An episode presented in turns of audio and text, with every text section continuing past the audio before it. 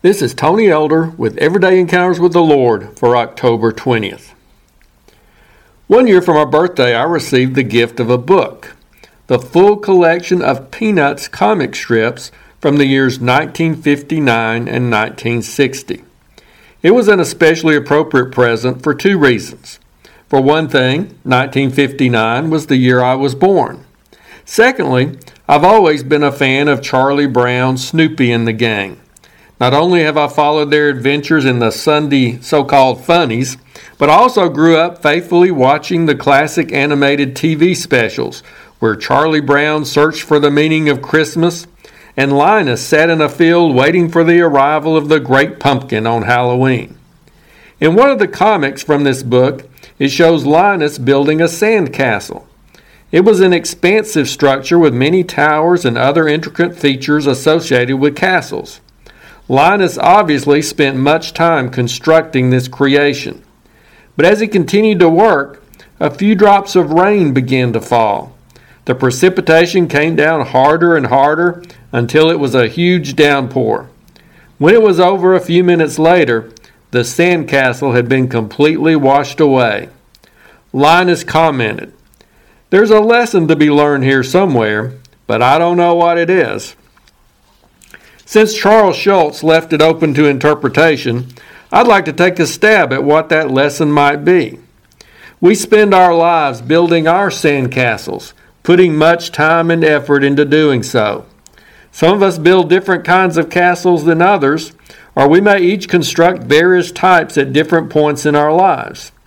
We build careers, houses, and families.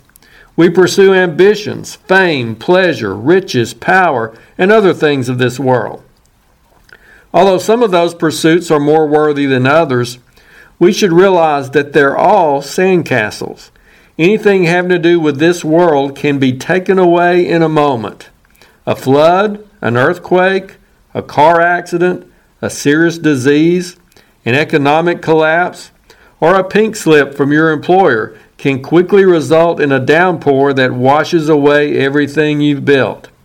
Additionally, the Bible teaches in 2 Peter 3:10 that one day the earth and the things in this world are going to dissolve and pass away altogether. We tend not to take seriously the street corner prophet holding his sign declaring that the end of the world is near, but let's not lose sight of the truth that one day this world is going to end. It may not be tomorrow, but there is an end to this world, and we're moving closer to it every day. So let's guard against viewing our sandcastles as being permanent. We can enjoy them, we can put time and effort into them, they can hold value, but they're not what life is all about. One day those things will be gone, and what will we have left? 1 John 2:17 puts it in per- proper perspective. And the world is passing away and the lust of it, but he who does the will of God abides forever. 2 Peter 3:11 phrases it in the form of a question. Therefore, since all these things will be dissolved, what manner of persons ought you to be in holy conduct and godliness? When the sandcastles of this world are all washed away, what will matter is whether or not we did God's will. What will matter is our relationship with Christ. I don't know if this is a specific lesson Mr. Schulz had in mind or not, but it's certainly a valid one. If this world is temporal and the person who does God's will abides forever, shouldn't we be living our lives the way God wants?